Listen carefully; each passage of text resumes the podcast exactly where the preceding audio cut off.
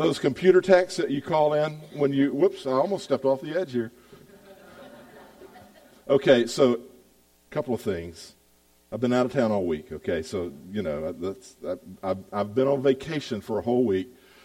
But the week before I left, Aaron has said to me over and over again, when you stand on the edge of the platform like you do, you make me so nervous, I feel like I'm going to have to catch you. Okay? Now, I've been here since, huh? That's why I know, I thought it was just a spit zone, but nobody wants to catch me. Um, so, uh, anyway, um, that, that's the first time I've actually even teetered on the edge here. I like the edge. Uh, I've, I've always lived on the edge, and uh, it's okay. I'm a little tired. Uh, I, I, played too hard last week, and that's the honest truth. Okay. Um, and here's another observation from last from being gone last week. It seems like every time I go away, something in the church gets painted. Did you notice this morning?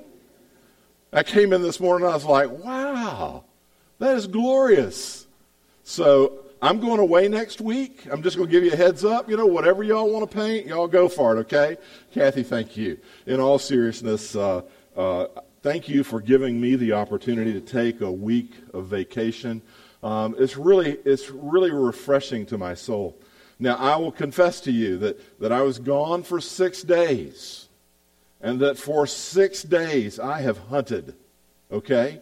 And that is, that is the first time in my life that I've ever been able to hunt six days. I, I flew out of uh, Virginia uh, yesterday. I flew out of Dulles Airport yesterday evening so that I could hunt yesterday morning. Okay, that's the way uh, I rolled.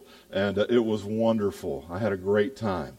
I love the outdoors, I love being outside.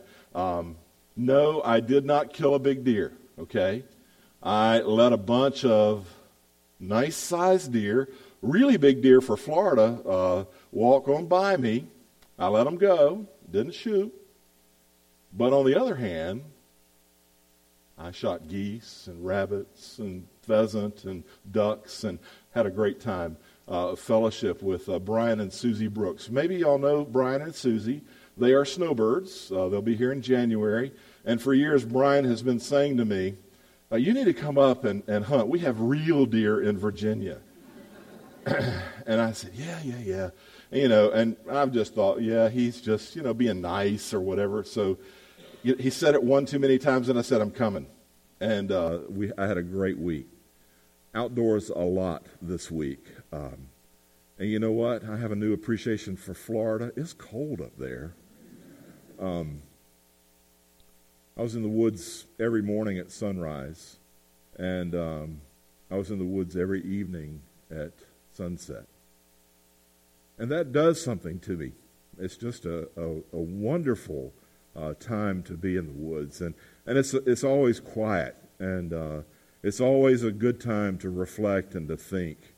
Um, flip up to the next slide, slide there, uh, Caleb. So, we're talking about Galatians chapter 5 this morning, and we're going to talk about what controls you. As I was in the woods, this is not a picture of one of the trees I saw, but uh, have you ever seen a tree like that before? Saw trees like this a couple of places where part of the tree is just completely dead, um, and uh, where the other part still got leaves and, and still living and still um, moving ahead. And as I was sitting in the woods, um, I, I thought, you know, there is the perfect graphic for what Paul is talking about in the passage that we are about to read this morning. I decided that uh, I wanted to take the whole rest of chapter 5 this morning uh, as a whole, because so often when I've heard others preach through these verses, I've heard them take them apart uh, divide the, the deeds of the flesh and the fruit of the Spirit, or take the fruit of the Spirit and delineate one at a time, or that kind of thing. I thought, you know what? Let's look at the whole forest. Let's see what Paul's major point is here and let the subpoints fall together for us this morning as we uh, walk through this passage. So, turn with me to Galatians chapter 5.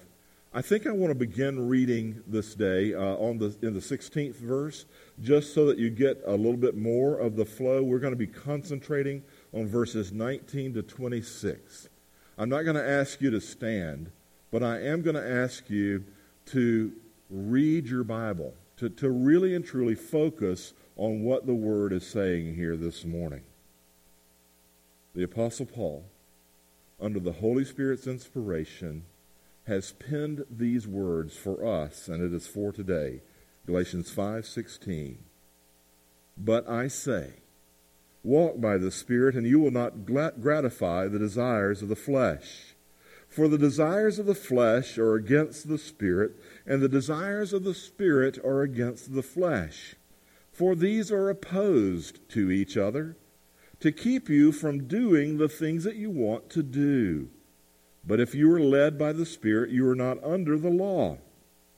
Now, the works of the flesh are evident sexual immorality, impurity, sensuality, idolatry, sorcery, enmity, strife, jealousy, fits of anger, rivalries, dissensions, divisions, envy drunkenness, orgies, and things like these. I warn you, as I warned you before, that those who do such things will not inherit the kingdom of God. But the fruit of the Spirit is love, joy, peace, patience, kindness, goodness faithfulness, gentleness, self control. Against such things there is no law. And those who belong to Christ Jesus have crucified the flesh with its passions and desires. If we live by the Spirit, let us also keep in step with the Spirit. Let us not become conceited, provoking one another, envying one another. Let's pray. O Holy Spirit, I come this morning and I ask that you would breathe life into the Word of God and into our souls, that it would permeate us, that it would immerse us in a sense of your presence and in a sense of who we are and in a, in a beautiful sense of the grace of Jesus Christ. Father, I ask you that you would use this few minutes together this morning to talk to us and to meet us where we are, that we might love you and that we might serve you with all that we have. I ask in Jesus' name. Amen. So the deeds of the flesh. What a what a bunch of fun that looks like, right? You know, I mean, they describe a fruitless existence, don't they? They are like, whoops, you jumped ahead. Please jump back to the tree. they are like the, the, the life, or they're like the death of the tree. You know, they, they're like, they're like that, that stack of sticks that is hanging up in the air and that is, is rotting and that is waiting for the beetles and whatever else to consume it. It's the picture of fruitlessness. It's the picture of barrenness. It's the picture of, of no green leaves, of no life, and actually of danger. You know, I don't know if you watch any of the uh, Alaska um, uh, TV shows or anything like that. We watched those for a while a couple of years ago, and, and they always called a tree like this one uh, with the big limbs up high. Uh, they always call those big limbs what? Widowmakers, right? Because somebody coming in underneath it, a limb can fall off and uh, you know crush you and and uh, damage you and that kind of thing. Deadness, death. That's what that's what that that half of the tree looks like. But the contrasting picture, the other side of the coin, is a picture of life. Leaves that are green, that are pliable, that, that flutter in the wind, that, that, that catch the breeze, that are fresh, and, and that are doing what God intended the tree to do. Photosynthesis is taking place. They're exchanging, um, uh, filtering carbon dioxide, and, and they're doing everything that a tree does, all to the glory of God. Shade in the heat of summer, cool, a place, to, a place for rest and protection growing, maturing to the glory of God. You see, that's the contrast that Paul has set up for us here in chapter 5. The contrast is the absolute difference between life and death. Paul has, has explained already what the, the, the mortal enemy uh, to our flesh is. It is legalism. It is, it is trying to, to live life by our own efforts. It is ignoring the grace of God and what God has done. The flesh and the spirit are, are mortal enemies in a deadly conflict. The passions of our sinful natures are at war with the desires of our regenerate natures. You ever feel that struggle? You ever feel that divided heart? I felt it this week. You know, one of the things that God mercifully does in my life is as I preach and as I plan, and as I pray and, and as I study and write uh, sermons and those kind of things, is He He has a habit of filtering that stuff through my own sanctification process. And sometimes I see things about myself that make me pretty unhappy, make me pretty uncomfortable. And I'll tell you this week, has been a real struggle between life and death, between the things of the world, the things of the, of, of the flesh, and the things of the spirit, and how to balance those things. The Judaizers in Paul's day, and, and they're the reason that Paul has written this letter to the Galatians. They were trying to, to trap the Galatian church back into a sense of, of doing their good deeds and, and living right and earning their way into God's good favor doing enough good stuff, you know? We've talked about that over and over again as we walk through the book. Anyway, the, the Judaizers' so called gospel springs out of their flesh. Okay? Uh, the, the drive to, to legalism and to moralism arise from a desire to control God and to control other people so that they can work out the secret, so they can figure out how to, to get God or, or other people to do what we want them to do. That's what the flesh is always seeking to do. Some, on some hand, it's insecurity. On some hand, it's, it's, it's, it's this edgy uh, conscience that we have that's marred by shame.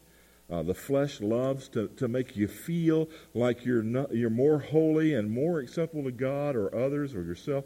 And on the other hand, it's about monitoring the lives of other people.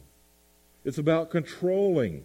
And, and, and control means nothing if you can't get others to dance to your tune and serve your needs and your desires. Paul says that's not the way of the Spirit. The only thing the flesh loves more than controlling others, I think, is having a marionette God. Now that's a pretty a pretty graphic illustration, I think, of the flesh. You know, we, we want a God who's moved by the strings of our piety, who's moved by the strings of our passions, of whatever, whatever we want to see happen. The flesh abhors the spirit, who is as free as the breeze and outside the control of religiousness. And so it is with everyone who is born of the Spirit, John says. That's why, if you're a child of the covenant, you'll find that you're persecuted because of your freedom. Just ask the Apostle Paul about that. He knew what persecution was like, and he knew why it came. You see, Paul left his life of Judaism, his life of earning his righteousness, of being of the tribe of Benjamin, of, of being a, a pursuer of Christians so that he could put out that godless sect, those blasphemers. He moved from doing his faith and his strength to being a man who was saved by grace through faith in Jesus Christ.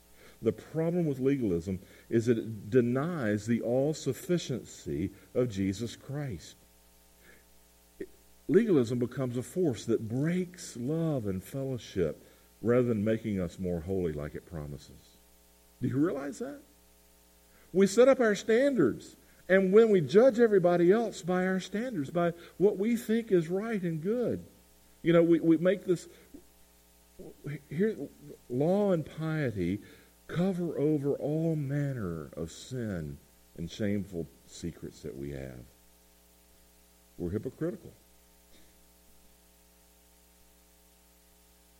A lot of times we make up in our hearts and in our value systems a list of things that must be done to be on your good list, to be right, to be to be holy, to be proper, to be who you ought to be. And we're good at that. And, and then we top that list by things that we are good at. You know, so I make a list of things that a holy person, a, a righteous person uh, ought to do. If they don't do those things, they don't live up to my standards. You know, if they're not a five point Calvinist, and if they're not reading their Bibles, and if they're not praying, if they're not going to worship, and they're not, and I can make, I can, uh, you know, I can make that list because those are the things that I'm good at. And then I can look around and I can say, well, I've got a list here and I'm already calibrated for success. Too bad about the rest of y'all. And look down at folks. That's what we do. We're good at it. We're really good at it. Christian discipleship isn't about striving to gain control. Let that sink in for a minute. It's about continually giving up our control and trusting Jesus Christ. The law relies on my effort. Discipleship trust God to be my Father. And there's a whole different contrast going on there. If anyone would come after me, Jesus said, let him deny himself and take up his cross daily and follow me. For whoever would save his life will lose it, and whoever loses his life for my sake will save it. Luke 9. I used to read that verse, those verses, those two verses, and I used to think, let him deny himself and take up his cross. So that means I've got to deny myself and I've got to live under this huge burden of this cross and I've got to do, I've got to do, I've got to. That's not what Jesus meant by that. Paul has learned to delight in the fact that he is filled with God's Spirit and that Jesus Christ has redeemed him. And it's changed all of his values. He's gone from death to life. He's gone from the way of the law to the way of grace. So this morning, I think that's the real question that the text begs of us to answer. If you had to live life, you know, I could ask the simple question which, which one would you rather be? Well, duh. That doesn't, that doesn't take long. There's a classic painting called The Two Ways of Life. And um, I don't know if you've ever seen it, if it's was in your art appreciation classes in college or whatever, I would have used it on the screen, but it has nudity in it, and I thought that's probably not appropriate for church. Uh, and and it contrasts the two ways of life. A young man is being in the scene, in the center of the scene. A young man is being advised by an older man, and and the older man, I hate to say, probably has a white beard. Um, Anyway, and the young man is standing there, and all the temptations of the world are laid out before him. And then the way of holiness. It's a great painting, uh, but uh, not probably appropriate for worship. So I went, I, I, God gave me the tree illustration. I mean, you know, I'm sitting in a tree stand looking out at this dead, half dead tree, literally half dead tree. You know, I'm, I'm pretty quick. Um, the contrast. How do you want to live? Well, here's the way of the flesh. Here's what the Holy Spirit has to say about the way of the flesh. Look at, look at what he's, he uses some terminology here that makes us uncomfortable even to, to, to repeat in so many ways. Jesus says this in Mark chapter 7. He says, It's not what goes into us that defiles us, but what comes out. Oh. In other words, it's out of the heart that the works of the flesh flow. So, the deeds of the flesh Paul speaks of in Galatians 5:19 to 21 come from in our heart, come from the core of who we are. Our actions aren't just wrong, we are wrong. You get that? It's not just that we do those things, it's that that's who we are.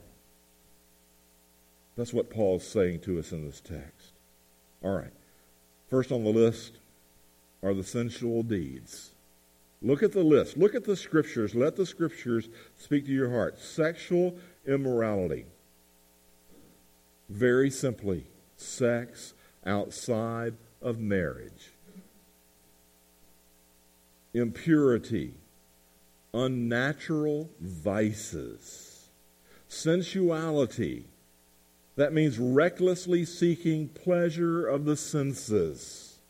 These show our insatiable appetite for bodily pleasure. Why are we so hungry in those ways? Why do we want those things? What will satisfy that what will satisfying that hunger provide for us? Love is communicated through the senses, right? Sight, touch, the voice, sound. We all want to be loved. We want connection. We want to be close with another person. We want to have that, that, that relationship that's deeper than just ideas, just, just a platonic relationship. We want something that's, that's satisfying. We want our loneliness to be relieved. We want our isolation to be ended. We want security. That's where those things come from. The problem is, we see those things as ends in themselves. You see, sex inside of marriage is a beautiful thing, and it is not immoral, it is to the glory of God. Physical relationship is a good thing that God created, but that we have corrupted. We think we have the power to define how we're going to use those things, and that makes them destructive. I think it was we, we went out to eat in a restaurant this week, and, and um, it was cold in Virginia, and um, they, they had a fire in the fireplace uh, in the restaurant. And as we were sitting there, uh, I got rather toasty and, and warm, and you know, it just there's nothing quite like the feeling of a fire in the fireplace. And then I thought, you know, that is a wonderful sensation uh, of, of warmth and, and, you know, the coziness and the feeling, and you long for that in your relationships, but you let that fire get out of the fireplace, and what happens? You burn the house down. The cabin goes up in smoke. The same with these sensual deeds that Paul describes there. Using things, using other people for our ends, leaves us standing in a heap of ashes. Hear the Word of God. Second group, being of the flesh can, can lead to religious deeds. Look at the next group of, of words that Paul uses here. He uses the word idolatry. What is idolatry? Oh, we think, oh, well, it's, it's bowing down to Buddha. It's, it's worshiping this thing or whatever. What is idolatry really? It is finding our identity and our security in anything except for God Himself. Idolatry, sorcery. What is sorcery about? Look, there is evil in this world, it is real. Sorcery is tampering with the powers of evil. Now, my translation may be different, uh, using different words, but uh, the root words are all the same.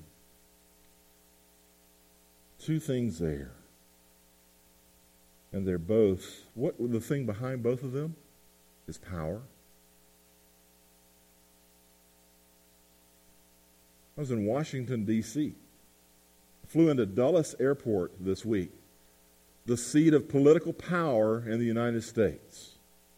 Everywhere I looked, there were evidences of the fact that that is a seat of government and that is the place of power. Even as we were in the woods and I looked across the horizon, and there go the high voltage lines that are feeding the, uh, the backbone of the internet that is uh, run by the government and run by Amazon and Google and everybody, and they have their big places, their big, I don't know, distribution centers, their big hubs right there.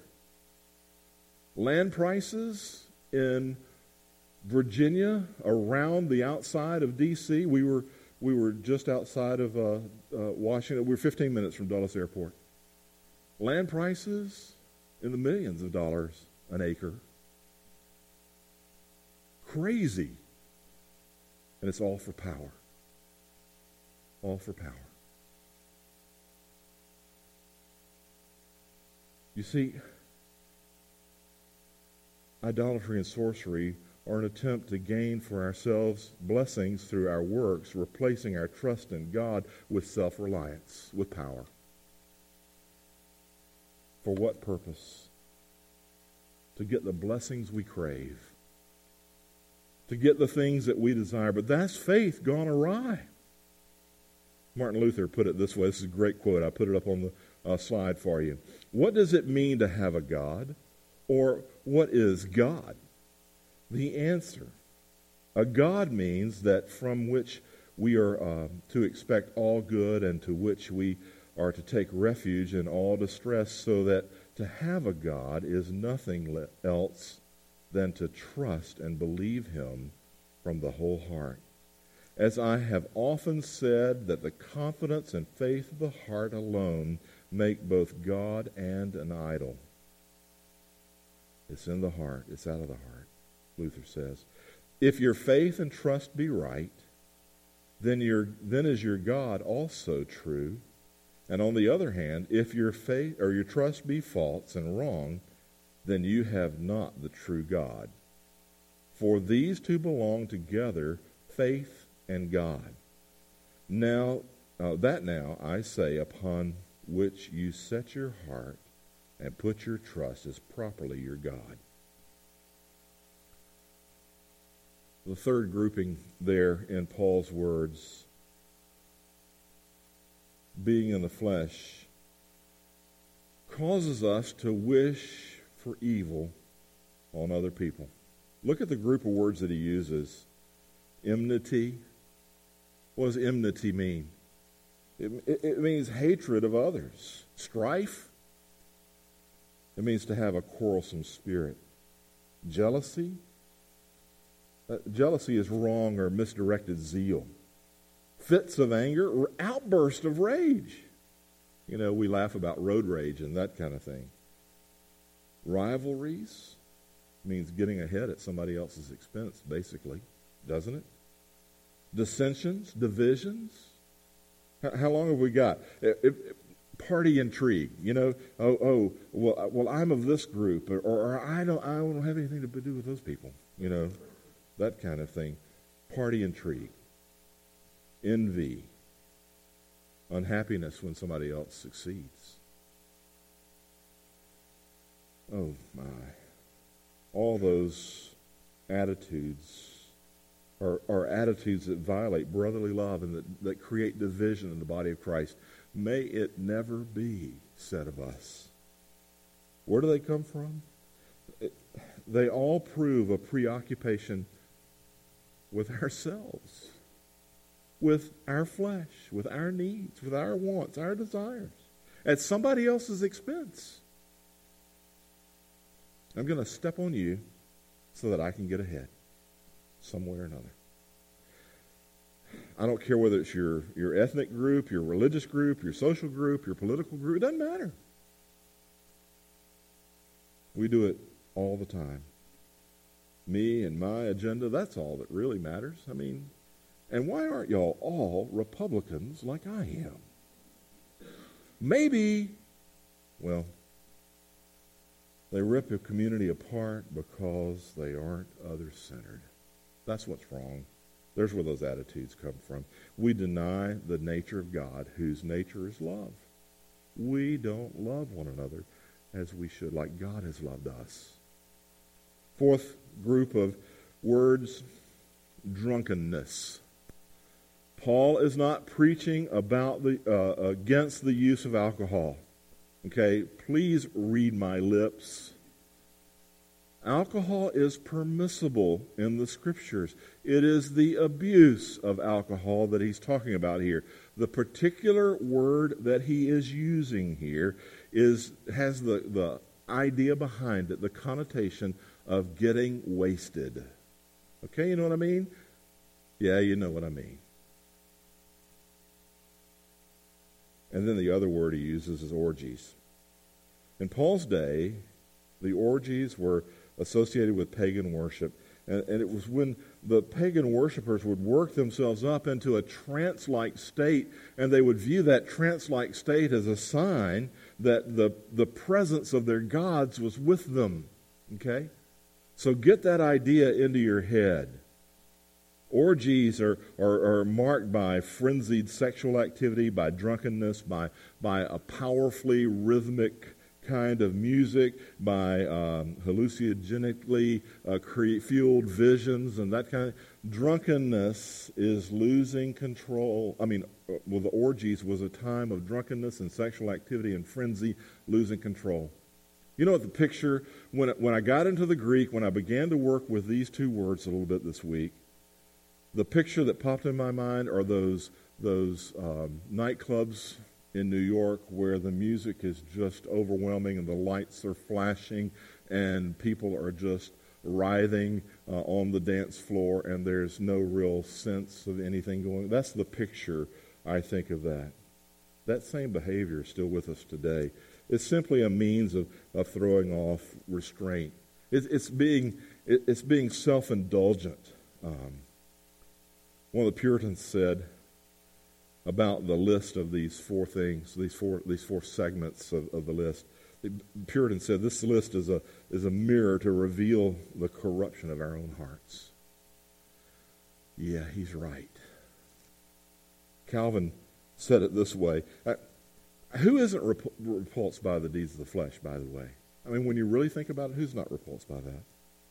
Calvin says, if we knew ourselves, we would not need this catalog, but such is our uh, innate hypocrisy that we never perceive our foulness until the tree has been made known by its fruits. Ancient philosophers and rabbis were, were making lots of lists, like Paul's list here on the deeds of the flesh. They would make these lists, and, and a lot of the lists don't even mesh with what Paul says here. They're other sins, other wickedness, other wicked deeds. But, but they would make these lists to warn people about. Uh, they imagined that it was possible to get beyond wrong behavior by educating people and telling them what was wrong. If you just understand what the sin is and what the problems are, then you can fix it, was the idea. Isn't it interesting that there's nothing new under the sun? We think if we just educate people, they can fix it. I mean, let's, let's pour more money into education and, and let's fix the ills of society because we want to create heaven on earth. We want to create a utopia. It doesn't work that way, the Bible is telling us. We hear those lists and we think, great. If I don't do those things, then I'm good. You know, I'll know what not to do. I have more power now because I know what to not to do. That's what the Judaizers were trying to do to the Galatians, okay? That's the big picture, stepping back from the text. Why doesn't education and effort fix us and, and, and set our hearts free? Because trying twice as hard, again by our own efforts, returns us to the flesh we move back toward ourself and, and, and, rather than rather than moving ahead toward faith. It depends on me and how well I keep the list. This is the naughty list. Now we're going to do the nice list. Santa Claus. No, no, no. That's not what I mean. Yes, it is. Yes, it is. Paul's having none of it. Paul says the problem is in education because the flesh can't be instructed to behave, except for outward conformity. It has to be destroyed. The flesh cannot be instructed to behave except outwardly. It has to be destroyed. It's opposed to the Spirit. It's not merely misinformed. It's not a problem of what we do, it's a problem of who we are. In Paul's theology, being justified, being sanctified, being glorified are inseparable for being in Christ. Grace transforms us. It is not willpower. It's not our ability to keep the rules. You've already broken them. God knows that you've broken them. God knows that you're going to continue to break them, that you're going to break some new ones.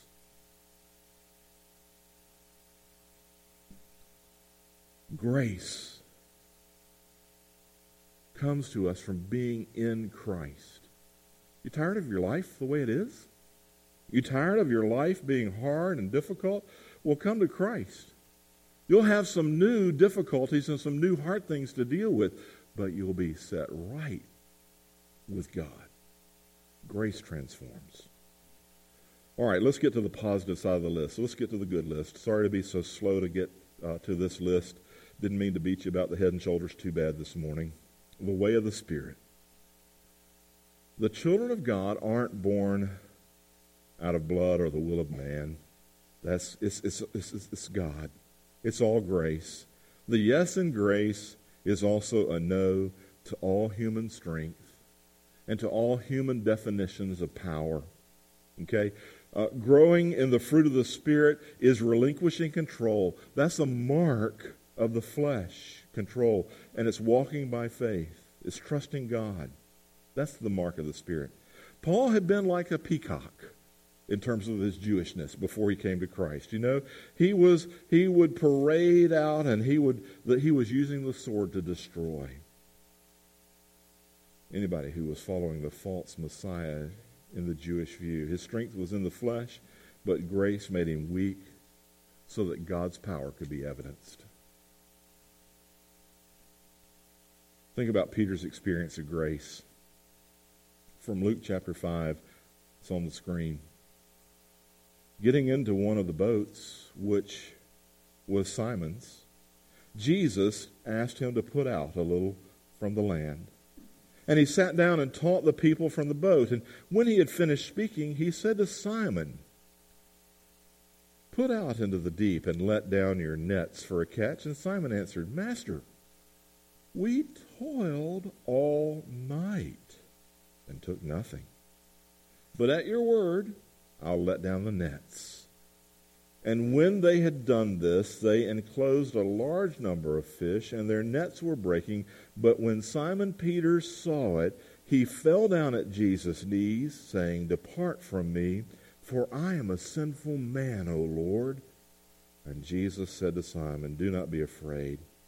From now on, you will be catching men. What happened?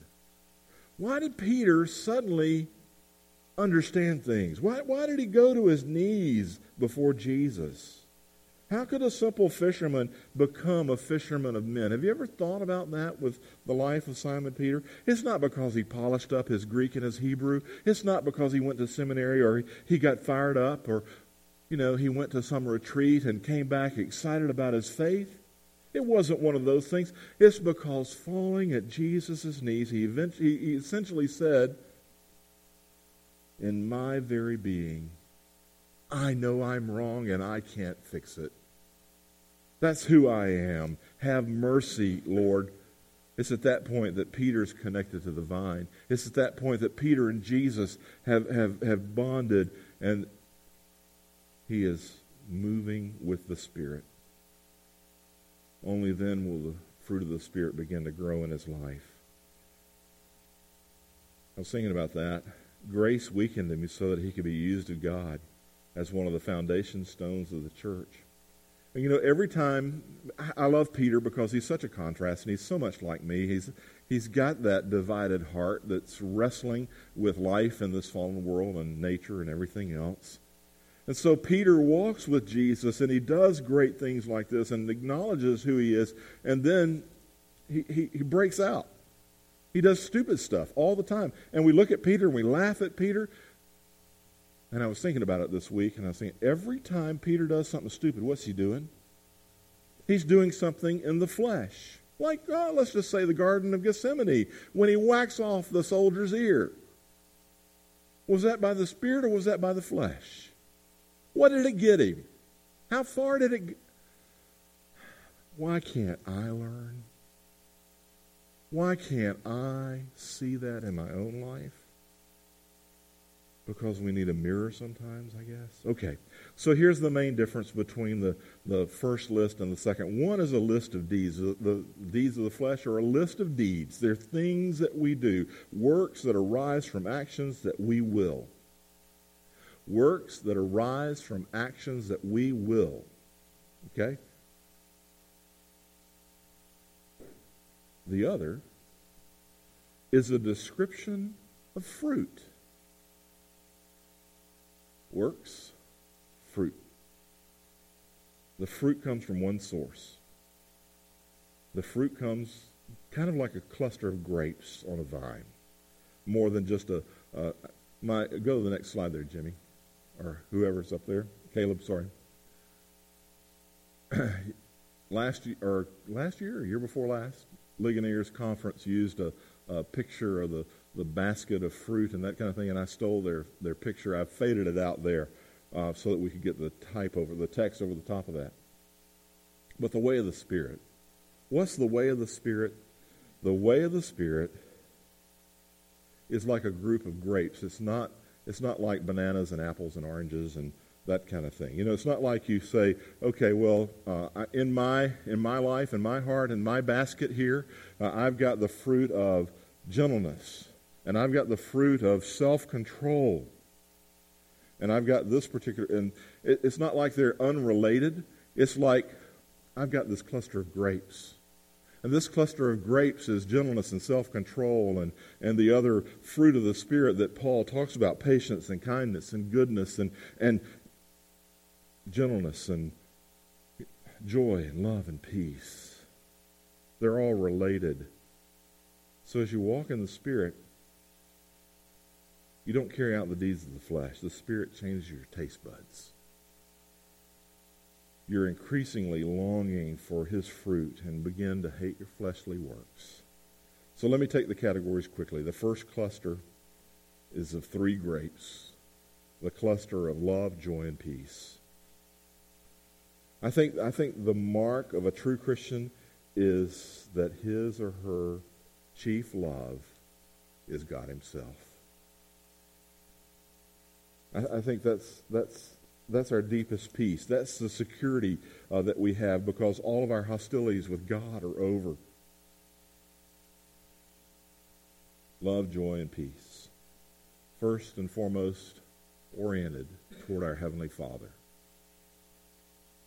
love, joy, and peace. Second cluster of fruits patience, kindness, and goodness.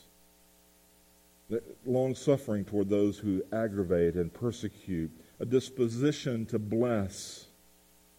Good words. Good actions. Attitudes. Those three fruit, I think, have a social orientation they, they, they belong to a true community and, and they're enabled, as we find our love, joy, and peace in God, we're enabled to have the, the, the second cluster of fruits, if you will patience, kindness, and goodness. When our lives are contented in Christ, then patience, kindness, and goodness flows out of us into others. If we love God and love others, look at the third cluster What's the third cluster? The third cluster, the final cluster, is faithfulness, gentleness, and self control. They, they look like reliability, like, like humble meekness, like Christ's meekness, not being driven on the impulses of the flesh. All those things, as I try to distill them, are like self mastery. Uh, that's a snapshot of a Christian man or woman who's rescued from the drivenness of this world into resting in Christ.